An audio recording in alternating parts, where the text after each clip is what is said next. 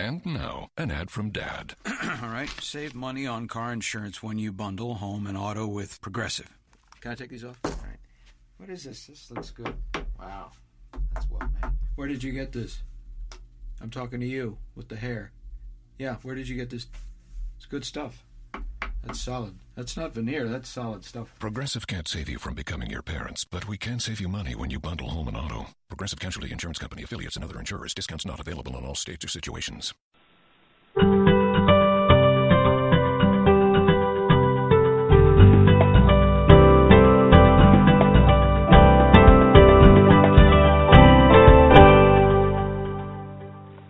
Welcome to Creating a Family. Talk about infertility and adoption. On today's show, we're going to be talking about intrauterine insemination, increasing the odds of success. You know, even if you are an old seasoned veteran at uh, at infertility, and certainly if you're new to infertility or a single mom or a lesbian couple, I think you're really going to enjoy the information on this show. Here's a sample of what you're going to hear there aren't a great deal of supplements that have again a dramatic imp- impact on the semen analysis but one of the ones that has been suggested is antioxidant treatment for men with teratospermia or abnormally shaped sperm um, so uh, you know vitamin C, uh, selenium, other types of antioxidants have been used as supplements in an effort to ha- improve a man's sperm shape. I'm Dawn Davenport. I am the Director of Creating a Family. We are the National Infertility and Adoption Education and Support Nonprofit. You can find us online at creatingafamily.org. We are a re- weekly radio show and we use the podcast model. That way you can listen whenever and wherever you want. You can also subscribe to this podcast to get notice of each new episode, and you can do that on whatever device it is you are listening or app it is that you are listening to this uh, to this show on. Just uh, click subscribe there, or you can go to the radio page of our website, creatingafamily.org slash category slash radio show, and uh, you can click subscribe there. This show is underwritten by our corporate sponsor, Ferring Pharmaceutical. We are approaching the deadline, my friends, on getting your videos submitted to the Heart to Heart video contest. Um, the idea behind this contest is for those of you who have been successful um, to give hope to those who are at the more beginning stages of treatment. And uh, so, if you have been successful using uh, one of the fertility meds by Ferring Fertility, excuse me, you can submit a video, uh, and if you win, you will get a ten thousand dollar education fund, uh, and then there that's the grand prize winner, and there will also be four runners up this year, and each of the four runners up will get a four thousand dollar education fund. The deadline is uh, August 31st. So you need to go to their website, heart2heartcontest.com, and uh, figure out what it is you need to do to make your submittal. Uh, and I really would love for somebody from our uh, community, our audience, to win. That would be so cool. This show, as well as all the resources provided by Creating a Family, could not happen without the generous support from our gold sponsors. And these are organizations who believe in our mission of providing unbiased, medically accurate information and support to those struggling to create a family. Some of our wonderful gold sponsors include Reproductive Medicine Associates of New Jersey. They are a recognized scientific and patient care leader in the field of infertility. They have 10 offices and 21 physicians. That's right, 21 physicians throughout New Jersey, and they maintain an IVF delivery rate well above the national average. We also have Manhattan Cryobank. They are dedicated to helping clients have healthy babies by analyzing a client's DNA in combination with the DNA of prospective sperm donors to provide the client with a personalized catalog of safer donor matches. In addition to these gold sponsors, we also have other great sponsors whose generosity allows us to bring you this show. We ask that when choosing an infertility service provider, please consider using one from the Creating a Family directories, which you can find on the service provider page of our site. You can search by location, services provided, just a, a, a whole host of factors that we think are important when choosing. And by using these directories, you support those who support us, and we thank you. On today's show, we're going to be talking about intrauterine insemination, how to increase the odds of success. IUIs, or it's also known as artificial insemination, is, also, is often the first step in infertility treatment or used by single moms or lesbian couples. Uh, today, our guest expert is Dr. Marcy Maguire. She is a reproductive endocrinologist at RMA, New Jersey. She is also a clinical professor of reproductive endocrinology at the Robert Wood Johnson's Medical School. Dr. Maguire, welcome back to Creating a Family. Hi, thank you for having me. Yeah, um, you know, as I mentioned, IUIs can be used as part of infertility treatment, but they're also used by single women and lesbian couples who are using donor sperm. And we're going to be talking about all of these on today's show. Um, I'm going to want to start with reading a question from Carolyn. She uh, sent us a question that kind of gets us started on the, uh, uh, how uh, IUIs might be used as part of fertility treatment. She says, my husband and I haven't been able to get pregnant. We've been trying for two and a half years. I'm now 33 and he's 38. They haven't been able to find a reason for us not getting pregnant. We look perfect, which is kind of weird. Do we automatically start with IUI? Um, so that kind of leads us, Dr. Maguire, into the question of what type of diagnosis is most often helped with either uh, IUI and, and, and IUI versus some other type of fertility treatment, such as IVF. Absolutely. So, um, artificial insemination itself, the process involves taking um, the partner's sperm or donor sperm and washing it um, to remove some um, chemicals or portions of that called prostaglandins, which could uh, induce an anaphylactic reaction if not removed. Um, it also helps to purify the sample so that there's really only the best moving, uh, best sperm in the sample. That sperm is then placed um, it, via a tiny catheter directly into the uterus, and this is beneficial because the vagina is very acidic. It has a lot of mucus in it, and typically um, during intercourse, most of the sperm sample is actually lost in the vagina. So we can kind of maximize concentration of healthy sperm through doing an artificial insemination. Um, what percentage of sperm doesn't make it through the uh, to the cervix, through the cervix, and into the uterus in, in typical intercourse? So, um, to be honest, I'm not sure of the exact percentage, but the majority of it does um, not make it past the vagina. Okay, so by bypassing the the vagina and and the the mucus in the vagina vagina, it gets directly into the um, into the uh, uterus, and from there, where does it go? Um, and from there, the sperm actually stays in um, cervical crypts and other sort of um, housing areas, like, if you will, within the uterus, and it slowly, um, some of them will swim up towards the egg, and ultimately the sperm does fertilize the egg in the fallopian tube. Uh, the embryo that results then kind of floats back down the fallopian tube and into the uterine cavity uh, to implant. So it is a bit of a uh, complicated process, but at least bypassing the initial part um, should get the sperm closer to the egg. So, what type of diagnosis, fertility to infertility diagnosis, is most often helped with IUI? The the very best diagnosis, or the the most um, the diagnosis which is most helped through IUI is actually cervical factor infertility. So, for women who've had a LEEP or a cone biopsy or other surgeries on their cervix, um, these are surgeries that are commonly done for abnormal pap smears. Uh, those women have an even less receptive cervix for uh, sperm transport. So that can be a physical blockade in, itself for the sperm to get into the uterus and, and ultimately meet the egg. So to bypass the cervix in that way is very helpful, um, and those women tend to have a very high pregnancy rate just from artificial insemination alone.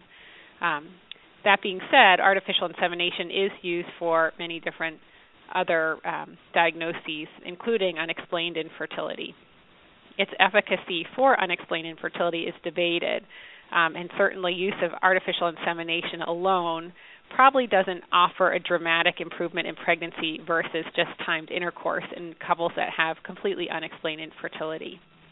Um, another diagnosis that you could consider using artificial insemination for is very mild male factor infertility. So, um, there are certain parameters within a semen analysis that physicians look for to um, ensure that that couple would have a good chance of conception via either timed intercourse or artificial insemination. Um, so generally, there needs to be at least 15 million sperm per milliliter of fluid. Um, the motility needs to be better than 50%, so more than half the sample should be moving. Um, there are certain volume parameters and shape parameters as well for the sperm. So if there's a borderline concentration issue, you may get some benefit from, again, kind of taking out the weaker sperm, um, concentrating it, and putting it directly into the uterus rather than letting some of the sample get lost in the vagina. There are other parts of the semen analysis, for instance, the sperm shape, which um, is not aided by doing an artificial insemination. So it turns out that human eggs are surrounded by a rather thick membrane, um, and sperm heads need to be perfectly shaped to kind of wiggle their way through and fertilize the egg. So if the sperm shape generally is not perfect, maybe they're more round or there's two heads or for whatever reason they're a bit misshapen, then um, just simply putting the sperm closer to the egg is not going to solve the problem of the sperm actually getting into the egg and fertilizing it. So, sorry, yeah, that makes sense. Um, you know, one of the problems, however, is that at least in the past, certain insurance, and, and let's be honest, a lot of people don't have insurance that will right. cover a fertility treatment, but assuming you do, certain insurance have required in the past as almost as a mandatory first step that you try X number of IUIs before they will consider paying for uh, IVF. Is that still something you see? Yes, and it's actually a pretty um, um, interesting requirement. So, yes, regardless of the, well, that's not exactly true, unless there is a dramatic factor such as very low sperm count or blocked fallopian tubes, which would um, justify your argument to allow a couple to go directly to IVF, a lot of insurance companies will require sometimes two, three, or six artificial insemination cycles before approving uh, moving on to in vitro fertilization. Um, it's an interesting phenomenon, especially in light of some recent literature that was uh, published on the topic. One in particular called the FAST trial uh, was yeah. conducted in, in Boston. Um, mm-hmm. And that looked at both the pregnancy rate per cycle and the cost effectiveness of having patients move from Clomid directly to IVF versus having patients move from Clomid to artificial insemination to IVF. And uh, it turns out that moving from Clomid directly to IVF is much more cost effective with about $10,000 less per spent per delivery um, and has a higher per cycle chance of pregnancy than taking that longer stepwise uh, route. Um, so based on that study, perhaps insurance companies should rethink their um, their requirements. But uh, at this time, I do see a lot of insurances requiring an IUI as an intermediate step before IVF. Yeah, it's a, it's a very interesting thing, and we're going to come back and talk about some some different things that are related to that in just a bit. But I wanted to touch on. Um, we've got questions from uh, single women considering using donor sperm as well as lesbian couples. So I kind of want to touch on that before we get into more of the detail. Um, let's see. This is a question. Uh, actually, she didn't give her name. So, I'm a single mom to be. I'm a single mom to be and will be trying to get pregnant with donor sperm probably at the beginning of next year. Is it better for me to have the artificial insemination done in the uterus or cervix? IUI versus ICI. So let's talk about, and that would apply with uh, lesbian couples we actually have a similar question from Shana. Um, and that's the first part of her question. It was asking the difference in pregnancy rates between IUI versus ICI, and then she also asked uh, if there was a significant difference in costs between the two. So let's talk about intrauterine insemination versus intracervical insemination. Absolutely. So they're actually very similar procedures. Um, the the biggest difference is that the uh, the sperm has to be washed more thoroughly for an intrauterine insemination, um, out of fear for that anaphylactic reaction that you can have if the prostaglandin content is too high um, in the seminal specimen. So um, they're just the the specimens are processed slightly differently, although often physicians will use a IUI processed sperm specimen to do an intracervical insemination too, just to play it safe. Um, so that's the biggest difference be- between the procedures.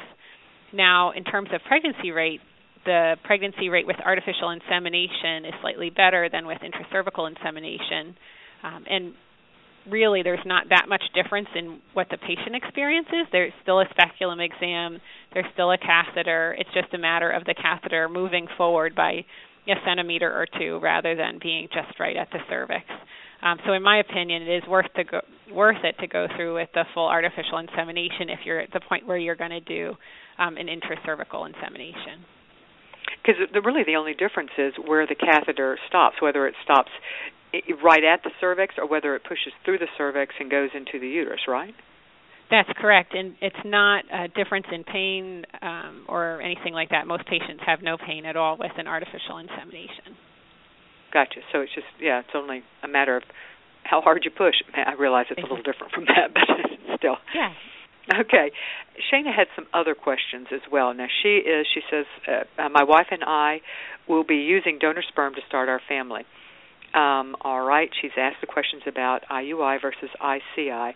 Uh, she would also says we would really like to do a home, home insemination, but don't want to if our odds of success are lower. So that's a different form of artificial insemination. Um, can you talk some to that? We we often call it home insemination. Um, and that tends to be a popular option with um, certain same-sex couples, lesbian couples. Uh, absolutely. So, with a home insemination type of procedure, the sperm or the uh, semen specimen is deposited directly in the vagina, and there is not an effort to uh, place it in the uterus itself.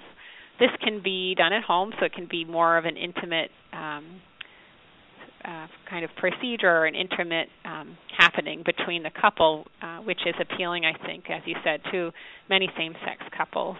Um, I think it's perfectly fine in in a couple that is otherwise fertile, so have good numbers in terms of their ovarian reserve. There's no known issue with the uterus or the fallopian tubes being blocked. Um, I think it's fine in that case to try home and insemination a couple of times prior to coming in um, to the office for the med- more medicalized procedure of an artificial insemination. Of course, in any circumstance, you'd want to be careful that the sperm specimen that's being used has been properly screened for sexually transmitted diseases, etc. And don't you think if depending on the age of the couple or the woman who the the, the woman who's trying to get pregnant that you need to give some thought to how many uh, how long you ought to try uh, home insemination or any lower odds of success method just because a time is not on your side absolutely and certainly in a in a woman that's older than 35 I wouldn't spend too much time with a home insemination route only because um, time is not always on your side, and you wouldn't want to waste precious months um, uh, on a on a treatment that wasn't as effective.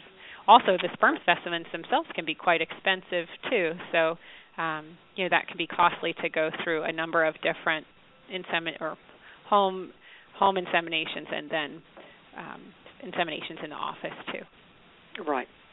You are listening to Creating a Family. Today we're talking about intrauterine insemination and how you can increase your odds of success. Creating a Family has the largest infertility and adoption communities on the social networks, and we would love to have you join us. There are three ways to connect with us on Facebook. Of course, we have our Creating a Family page, which you can find at facebook.com slash creating a family. We also have a very large, very active, and very supportive support group. It's a closed Facebook group, so you'll have to request to join, and uh, only those um, uh, on within the group can see the post. You can find that at facebook.com slash groups slash creating a family. And you can also connect with me personally, and I am dawn.davenport1. And we love Pinterest around here. We also love Twitter, and you can find us on both of those at Creating a Family. All right, now I want to talk some, and, and it's one of those interesting things when we talked about the insurance issue requiring IUIs. It's always struck me as interesting because once you've moved into, or once you're doing an IUI, you have the choice of medicated and unmedicated IUI cycles. And then and then with medication, I think you have the choice between oral meds and, and injectables. So I want to talk some about that. Um, do you generally start with an IUI uh, on oral meds by Clomid or um, or, or Femara or whatever people are using? It uh, it depends a lot actually on the diagnosis um, coming into it. So for women with um, anovulatory infertility or polycystic ovarian syndrome, Clomid is a wonderful medication, and um, and there wouldn't there wouldn't be a need for the IUI without the Clomid. So we typically would start with the Clomid IUI, and and those couples have a pregnancy rate of about 50% in the first three months of trying. So that works really very well. Um, in women with or couples with unexplained infertility, the pregnancy rate with IUI alone is not really different than the pregnancy rate with timed intercourse. Um, and actually, the addition of Clomid, um, does not necessarily have a dramatic improve, um, impact on improving the pregnancy rate either. So for couples with unexplained infertility, I do recommend to move directly to gonadotropin artificial insemination or FSH IUI, um, which is the injectable medicine.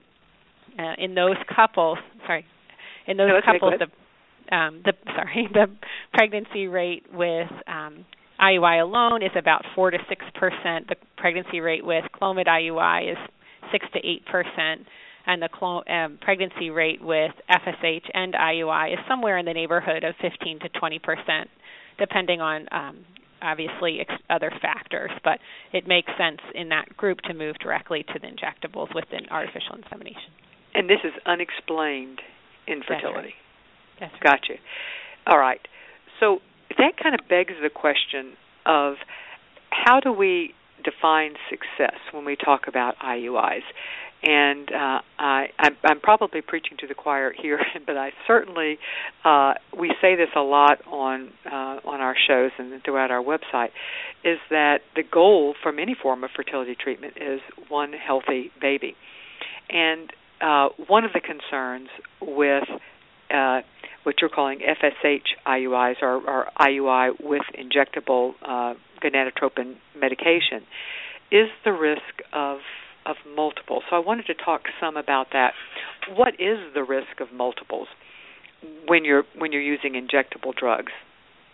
Absolutely. Um, so the risk of multiples with injectables is about 20%, and that makes sense because um, the basis for the treatment is the idea that these couples who have been having regular intercourse with the release of one egg each month have not had conception. So the idea behind giving the injectable medicine is to purposely make them ovulate two, three, four eggs per month to improve the chance of conception.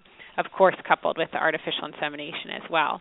But if you're having a woman ovulate two or three eggs each month, then it makes sense that her risk of twins would or even higher order multiples would be higher, um, and it's approximately 20%. What about people with PCOS? Um, because we hear about some of the more uh, famous recent um, uh, multiples.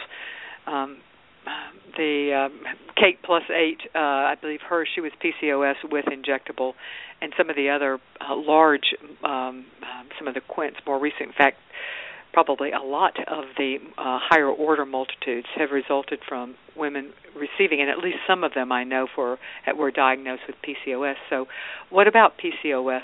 Uh, some a woman with PCOS uh, going through a IUI cycle with uh, injectable ovulatory stimulating medication. Absolutely. So, um, women with PCOS often actually can be pretty tricky to maintain to monitor and to control their ovarian response to the injectable medicine. They'll often be resistant, or their bodies will be resistant to the medication initially, and their estrogen level won't budge, no follicles grow, and then all of a sudden they hit a magic point and their ovaries take off like a rocket ship, and five or six eggs grow. So um, it is absolutely imperative that all women, but especially women with polycystic ovarian syndrome who are having COH IUI or FSH IUI, the injectables, be monitored by trained physicians so that if in fact they do get five or six eggs to grow, um, their doctor can say, hey, you know what, this cycle isn't working out. There's too many eggs here. It's not safe to proceed. Um, the alternative to doing that is to proceed and then have a fetal reduction procedure, which essentially means if there's more than twins, to reduce the that um, number of fetuses to two. But ideally, the physician will be watching closely with uh, daily or every other day monitoring so that the medication dose can be adjusted in an effort to have really only one egg be released in those women with PCOS, where the issue is not um, that the sperm and the egg aren't meeting, but that the egg isn't being ovulated at all. And so the monitoring is is done which way? Is it vaginal ultrasound? Typically, a transvaginal ultrasound and also a, a serum estradiol level, um, just to make sure again that there's less, you know, three or four follicles, no more than that, and that the estrogen hopefully would stay less than a thousand picograms per mil. You know, but the reality for couples that I think sometimes they don't think about ahead of time is that a, a significant cost associated with fertility treatment is in the medication, in the injectable medications, the gonadotropins. So by the time you've you have have spent a fair amount of money getting these injectables, when then and then if, if your body does overproduce eggs, and then you have five or six eggs, and your doctor suggests that you cancel the cycle you're out uh, boatloads of money oftentimes multiple thousands of dollars usually. So how does that work at that point? How how receptive are people are, are uh, to just saying okay well you know that was a, let's just scratch the cycle at that point. Right, absolutely. It can be incredibly frustrating, especially for, like you said, women with polycystic ovarian syndrome who initially had a ver- had very resistant ovaries and were on the medication for days and days with no response when all of a sudden a profound response is seen. Um, and uh, you know, I've seen many tears shed, but I think when you show the patient all the follicles that are there, um, and she's seen um, the shows about multiples, and she knows uh, sort of the consequences of both to her and the babies of having so many, then um, I I have never had an I have never had an issue where the patient really um, refused to cancel this cycle uh, when it's indicated. What about at that point? People will ask, "Can we switch to an IVF cycle where you go through the egg retrieval?" Okay, I've you've I, I've grown all these eggs. I've produced all these yeah. eggs. Uh, can you just go in now and harvest these eggs, um, and and let's use them? Let's say we'll, we'll do IVF. Is that an option? So it is, and um, some insurances will be receptive to that and allow the patient just to convert it over to IVF.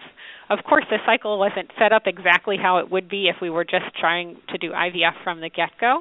So sometimes the follicle development is a is a bit desynchronous. There are you know there's a cohort of six or seven eggs that are bigger and the rest are smaller.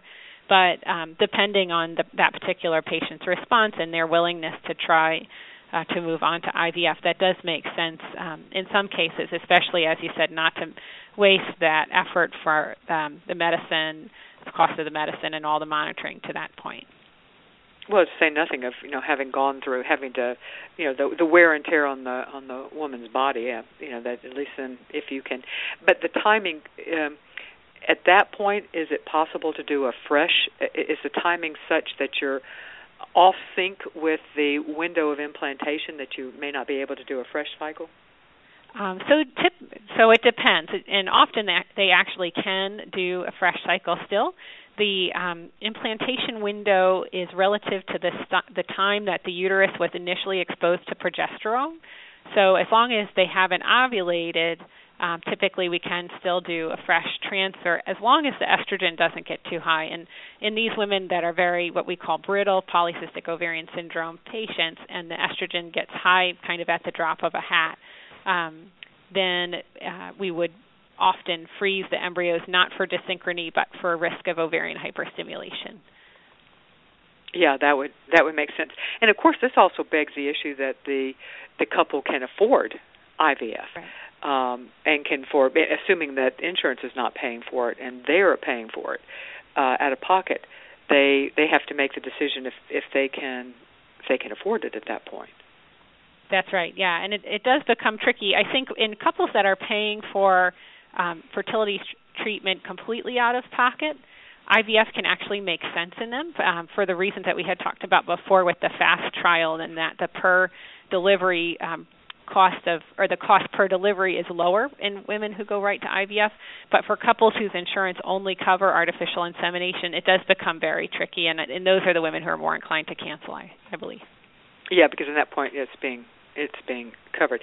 So, in your opinion, is it possible to do a medicated with injectable medication IUI cycle, what you called an FS, FSH cycle, with low enough odds of multiples uh, if if uh, with uh, experience monitoring. Is it possible to, to do it safely? It's possible to do it safely to some degree, I guess, with a caveat or an asterisk, only because um, twins themselves are not always safe, and, and you've talked about this um, plenty on the show too. Yeah. Um, uh, while most twins do fine, um, they are deliver early more often than singletons, and um, certainly the the greatest tragedies I've ever seen are couples who try for so long to have a conception and then they conceive twins and they're so happy, but um, you know later face a devastating um, delivery, uh, early delivery, or or mm-hmm. problems in the pregnancy related to having two. We underestimate the most twins are born healthy, but the reality is, if you look at the stats, you know, just just cerebral palsy alone, it's I I don't know it off the top of my head, but it's it's significantly greater risk for twins versus singletons, um, as well as other you know complications. So, yeah, it's a tends to be a bit of a, a of a frustration, and I understand it from the patient standpoint that um, there's there's a there's a lot of of draw to the idea of an instant family, but uh, we try to educate people that there there comes but you have to weigh the risk to your instant family um, and and to you as well. So and that's one of the the big concerns we have with IUIs, particularly if it's um, yeah, with injectables. You are listening to Creating a Family. Talk about infertility and adoption, and today we're talking about intrauterine inseminations and how to increase your odds of success. We are really glad to have you with us. We primarily keep in touch with our audience through our weekly e newsletter. We have two newsletters, one for infertility and one for adoption. They both come out once a week. We let you know about the latest developments in infertility as well as the upcoming week's blog and show topics and whatever new resources we've added to our site that week. We'd love to have you on our list. You can we uh, value privacy and never share your address with anyone. You can sign up for the weekly newsletter at the top right of any page of our website, creatingafamily.org. Um, we have a question that we received from someone. She says, My husband has male factor infertility, low volume and we have sex every other day during ovulation time. We will be doing an IUI. Will doing an IUI mean that we have to forego having sex on those days in favor of him giving a semen sample for the IUI procedure? Having a normal sex life during infertility is hard enough. Please say that there is an advanced capture, capture and release program for his boys so that our sex life is not obliterated. Um, that's you know the the fact that yeah, as she points out, having a normal sex life during infertility is hard. So, uh, how does uh, for someone who would like to be having sex every other day during their ovulation time, is that still possible uh, if you are uh, doing sperm samples for IUI? So, um, generally, it is recommended that the male abstain for two to three days prior to the collection of the specimen. Um, that being said, um, I'm not sure how much of an effect that truly has on the chance of success. Um, and certainly, we at times do IUIs back to back, and it's not always the case that the specimen on the second day is lower or worse quality than the first. In fact, often it's better than the first. So I have oh, my really? personal, uh, yeah, it's kind of interesting. So um, I have some my personal doubts that that sort of rule or guideline of two to three days of absence is absolutely necessary, but um, it certainly is the currently the re- recommendation. Um, so for a couple who you know doesn't want to stop having intercourse during that time period, or perhaps their partner happens to be traveling or other things like that, we can and, and most fertility clinics can uh, freeze or cryopreserve a specimen in advance of the IUI day um, and then um, it's just thawed and used for insemination when the time is right. And is uh, do you see a difference in the quality of the um, sperm sample if it's been frozen versus fresh? A, a small decrease in the quality or not the quality so much as the concentration. So if um, you're starting off with a good concentration anyway, it doesn't really matter. But if um, a particular partner has a borderline concentration, then it's probably better to use a fresh specimen as opposed to a frozen one. Gotcha. Okay, now we've. I want to uh, kind of switch gears here and talk about things that that couples who are uh, going through a artificial insemination can do that might give them a slight edge. I, I, I, I would be interested to know if any of these would be significant and some of the lifestyle ones might be. But um, I, uh, tips for people who are trying to conceive. Let's start with foods. Are there any suggested foods that uh, you're getting ready to do an IUI? Uh, you know, you know it's coming up in the next couple of months. Things that you should be focusing on, or your partner should be focusing on eating or avoiding. Absolutely. So, um, this is actually a very common question among my patients. I think it's something that people can really kind of wrap their minds around and something that they have control over, um, which is kind of a unique feature during fertility care where a lot of things are outside of a patient's control. So, uh, I do get this question a lot. Um, and, and actually, the answer is not that um, complicated. It's sort of what doctors have been recommending for for eons that you know a balanced diet is um, recommended. Um, you know, some will lean towards a more low carb diet, especially in women with polycystic ovarian syndrome. Um, you know, try to avoid excess sweets and fats, and but eat a healthy but balanced diet. Um, obviously, alcohol, too much caffeine, those kinds of things are to be avoided. But at the same time, um, we don't want patients to lose complete control of their lives or have no fun during fertility treatment. So, um, you know, a glass of wine from time to time is okay. Um, uh, certainly, after the artificial insemination, while you're waiting for the pregnancy test, I would discourage uh, alcohol intake. But um, but in, during this cycle and leading up to that, it's okay to lead a normal, healthy uh, lifestyle. Okay, so just uh, our standard balanced diet, a variety of foods, aiming for a lot of different colors uh, in your food. Uh, uh, what about protein? Um, what is considered the optimum amount of, of protein to be consuming? Uh, so again, there isn't there isn't an optimum amount per se. Um, in women that have polycystic ovarian syndrome, it is better to increase the protein intake and lower the carbohydrate intake. Um, but uh, exclusively ingesting protein, um, sort of in an Atkins diet uh, style, would not be good either. Um, as that does have effect on sort of the general chemistry um, within the body and wouldn't be ideal in a person attempting conception. It's, it's better to kind of stay um, at the top of that bell curve in the normal normal range of all uh, carbohydrates, proteins, uh, fats, that kind of uh, thing. Okay, so we've talked about diet. What about other specific lifestyle choices that that people can make that uh, might make their um, the, the the IUI be successful versus having to go through the procedure again and again? So lifestyle issues. Absolutely. So um, again, I think the the main focus should be on balance and uh, well-being. So um, you know, continuing with exercise is fine although I wouldn't probably um, start training for a triathlon during the uh, typical um, IUI cycle. It is fine to go for walks and maintain a normal um, exercise regimen. Um, also, um, you know, again, getting out and doing things that you enjoy to um, have things other than fertility kind of on your mind are important. So keep going out with your friends. You know, go out with your husband.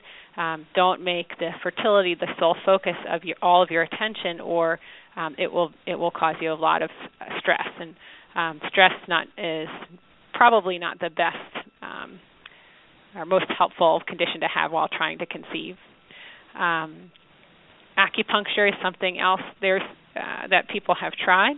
There's no data to suggest that acupuncture has a profound impact on improving pregnancy rates, but it certainly does help patients deal with the diagnosis and the treatment involved in infertility much better. Um, and there is uh, mixed results relating to how the degree to which it actually does improve pregnancy rates. I was going to ask about um, what have you been seeing? I haven't. Uh, it's something this area I'm interested in, and we've done a couple of shows, but I haven't seen anything recently from the research standpoint that's talked about efficacy of acupuncture for increasing pregnancy results with IUI or IVF or any form of, of treatment. Have you seen anything uh, like within the last year or two? I haven't seen anything within the last year or two related specifically to pregnancy rates, but um, again, sort of the overall feeling of patients undergoing fertility treatments is better and improved um, in those that are take the time for acupuncture. Okay, got it. Before we go off of lifestyle choices and move to uh, talking about alternative treatments, uh, what about things like smoking? Is there? We know smoking is not good for our health. That I think is is pretty well established. Uh, but has there been anything uh, done that specifically talks about smoking in relation to success for infertility treatment and in particular IUIs? Absolutely. So um, there's a greater degree of infertility overall in smokers compared to non-smokers. Um, uh, miscarriage rate is higher in smokers pregnancy complication higher in smokers.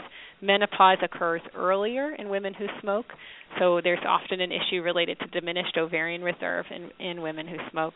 And then, of course, after the baby is delivered, um, the the problems continue, and there's a higher risk of sudden infant death syndrome and um, asthma in the um, infant. So whether actually it's the patient herself who's a smoker or the partner is a smoker, it's it doesn't have a helpful impact um, on the chance of a conception and then a healthy uh, live birth. Well, you addressed, uh, you, you touched on my next question, which is secondhand smoke. So, if the woman is not a smoker or, who, or has stopped smoking, what about the risk of secondhand smoke? Right, absolutely. So, um, there's less data on that, although certainly there's less, data on that with regard to fertility in particular, although there is um, significant data to show that secondhand smoke does also impact outcomes of pregnancy. So, um, you know, you work so hard to have this conception, and then it would be a shame to um, damage the pregnancy itself uh, through exposure to secondhand smoke, um, and that obviously applies also after delivery to the children themselves. And one has to imagine that if a patient can reduce her fertility and increase her miscarriage rate by smoking herself, then there's probably at least a subtle impact on inhaling um, secondhand smoke from a partner. And when you said uh, out, pregnancy outcomes, do you mean uh, there's uh, there's research that would say that exposure to secondhand smoke increases your odds of miscarriage or, or premature birth? Preterm delivery, mm-hmm. yeah. Okay. Yeah. So mm-hmm. preterm deliveries are probably interesting. Okay. All right. I'd like to take a moment now to thank a few more of our gold sponsors and to remind you that it is through their generous support that we can bring you this show every week, as well as all the resources we provide at Creating a Family. We have the law offices of James Fletcher Thompson. They are a South Carolina firm committed to assisted reproductive law, including providing a gestational surrogacy matching program, as well as legal services for independent surrogacy, egg donation, and embryo donation matters. They also have an adoption law practice as well.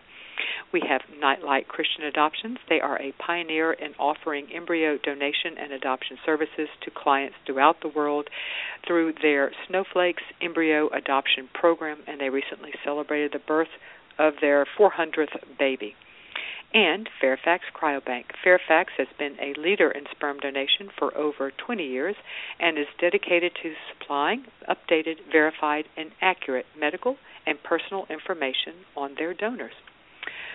All right, let's talk. Uh, we'll, let's, we'll go ahead and talk about other alternative treatments. We've we've mentioned acupuncture. What about uh, Chinese medicine, uh, herbs, Chinese medicine, other? Uh, has there been any research recently. Again, we've done some shows in the past on this. Um, and the, the frustrating thing is that if you talk with uh, Chinese medicine specialists, they are frustrated that that our uh, that that the Western approach to research they don't feel like is particularly conducive to to to teasing out the uh, efficacy of their of their treatment. But nonetheless, um, I can't help it. I still have to ask about research Uh, so, so, what um, what what do we know about Chinese medicine? Is that uh, worth the while for people who want to give it their all to increase their chances to the, highest degree possible? So um, I unfortunately don't know that much about uh, the specifics of herbal or Chinese uh, medication remedies for infertility, so would um, suggest to f- sort of follow the guidelines of the original provider on that. That being said, um, a lot of different supplements and herbs may contain um, hormonal properties. For instance, soy has estrogenic um, properties to it, and those may affect um, the progression of the IUI cycle, the development of the endometrial lining. So I would I would advise caution when supplementing um, an IUI type of stimulation with other herbs and um, supplements, as it's unclear what what effect they would have on the cycle itself and the ability of the embryo to implant. And you would certainly want your reproductive endocrinologist to know about what it is that you are um, you might be taking. Right. All right. And what about meditation? Absolutely. So um, the sort of mind-body um, continuum, I think, is important. Uh, again, there's not a great deal of data out there that I'm aware of to suggest um, improved pregnancy rates with meditation, but um, these type of mindful behaviors, yoga and meditation and, and the like, are helpful in reducing stress um, for patients who are undergoing fertility treatments, and that can be helpful not only for the success of the cycle, but also for that patient's overall experience, the health of their marriage, the health of their relationship, their um, attitude toward the pregnancy, um, and ultimately towards their child down the road. Let's talk a little about the impact of stress. It's a it's a touchy subject. Uh, the uh, the reality is uh, being infertile is is for most people extremely stressful uh, depending on, on you know it, it ranks right up there as one of the most stressful life events. So when somebody is stressed to the max because of a disease, and and you tell them that they're that they're not that that one of the the symptoms of the disease, the inability to get pregnant, is because of the stress. It's kind of a, a catch twenty two, and it makes people want to scream or rip their hair out or, or smack you. So it is a touchy subject but there has been some uh, some research on the uh, effects of stress. So, what, how does stress impact our ability to conceive? Right. So um, there's there's again not a lot of I guess the good news is there's not a lot of data to suggest that stress has a profound negative impact on the ability to conceive. So um, couple even if a woman is very very stressed out and unable to sleep at night and um, experiencing um, mood changes related to that, she can rest assured that despite all those symptoms, at least her chance of pregnancy is probably not profoundly affected. Um, that being said, those types of symptoms certainly would be expected to affect her interpersonal relationships, um, her sense of self, her you know potentially her um, feelings during the future pregnancy uh, that will ensue, and also um, after childbirth too, to have experienced such a, um, a stressful and even sometimes traumatic um, portion of one's life. So, if I'm hearing you, it's it, perhaps less of the actual conception, other than um, for your mental health and your enjoyment of life.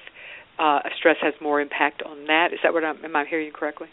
That's right, and actually, that that should be um, somewhat reassuring to patients. I think that because it, um, if people kind of do what they can to reduce their stress in their life, that's great. But even if some stress is there, it's not um, it's not going to have a big effect on the chance that they will have uh, a pregnancy.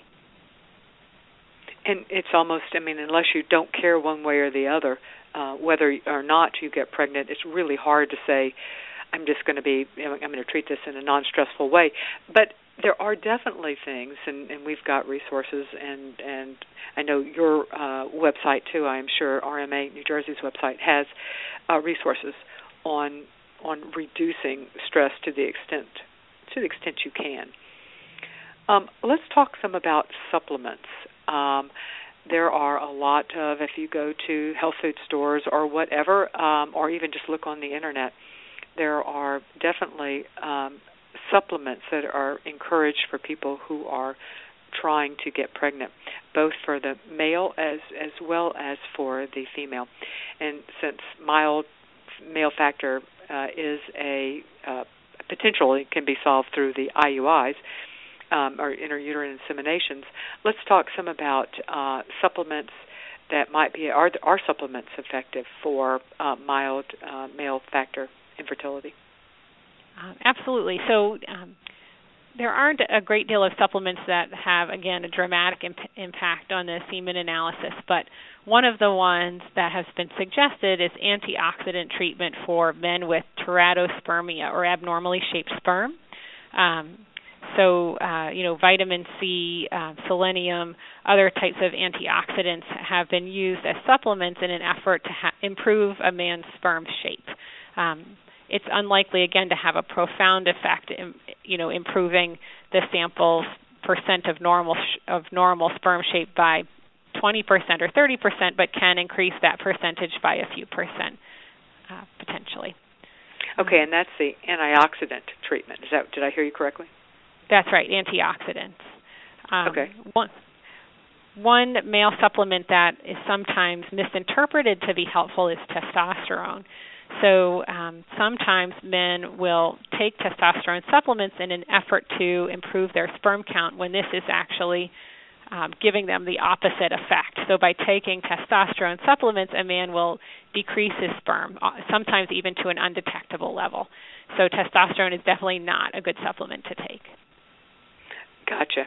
Okay. And and uh, do men take that because of the uh, uh, misinformation of increasing their um, sperm count or, or their motility or, or shape, or are they taking it for other reasons? And if so, what are the other reasons that typical uh, that that a man might typically have reasons that they might have for taking testosterone?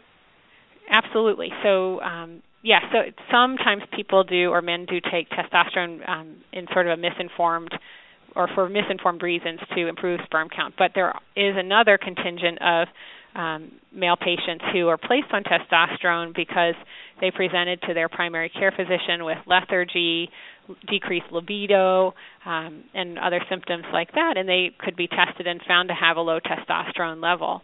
Um, and when this is the case, testosterone treatment is great. It will help those patients to feel much better. It will give them some of their sex drive back give them some more energy, um, just as hormone supplements can sometimes help women who are going through menopause. But if that man happens to be trying to conceive, then testosterone is not the right treatment for him.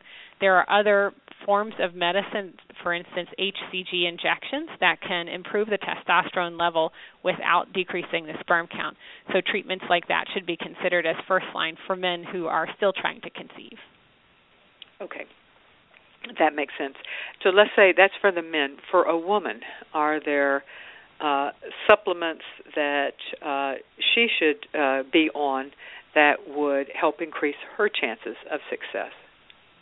Absolutely. So um, there actually aren't a great deal of supplements with um, definitive proven efficacy prenatal vitamins with a good um, amount of folic acid, of course, are important. Not as much during the infertility period as during that early pregnancy and pregnancy period when the fetus is requiring um, uh, those nutrients for itself to grow and, and develop appropriately. So prenatal vitamins should be started in the preconception window in infertile women just to build a base of nutrients so that um, their body is fully prepared to take care of that fetus when, in fact, they do have a conception. Um, the other supplement that has gotten a great deal of press and, and may have some efficacy is called coenzyme Q10. Um, this supplement would work to improve the energy producing organelles within a cell. So they help uh, cells produce energy. This, of course, is really important in infertility patients whose eggs and whose embryos are needing to divide and grow um, in, at a really a profound rate. So coenzyme Q10 um, supplementation may be efficacious. Other supplements have less data behind them. DHEA is one that a lot of women take, although there was a recent article to suggest that really is not very effective um, and potentially not at all effective in improving uh, pregnancy rates. And and people are taking DHEA before, I mean, during treatment or before conception. That's the that's the, it's the attempt to increase their uh, fertility. That's right. It's sort of uh, the idea is that it would provide a building block for the hormones that need to be produced uh, during follicle development and then ultimately ovulation. But um, there was a, a study recently, which was fairly large, that suggested it does not help improve fertility. I was just going to ask if it is it a uh, is it a large enough study for um, that that that we would would warrant us paying attention. Uh, yes, and I'm trying to remember the authors, and I can't just now, but um, but I could get back to you with that. Yeah. Well, you know what? Do me a favor. Um, I w- uh, I'll try to remember to send you a um, an email asking, and we'll link it in the blog tomorrow for for people. Okay.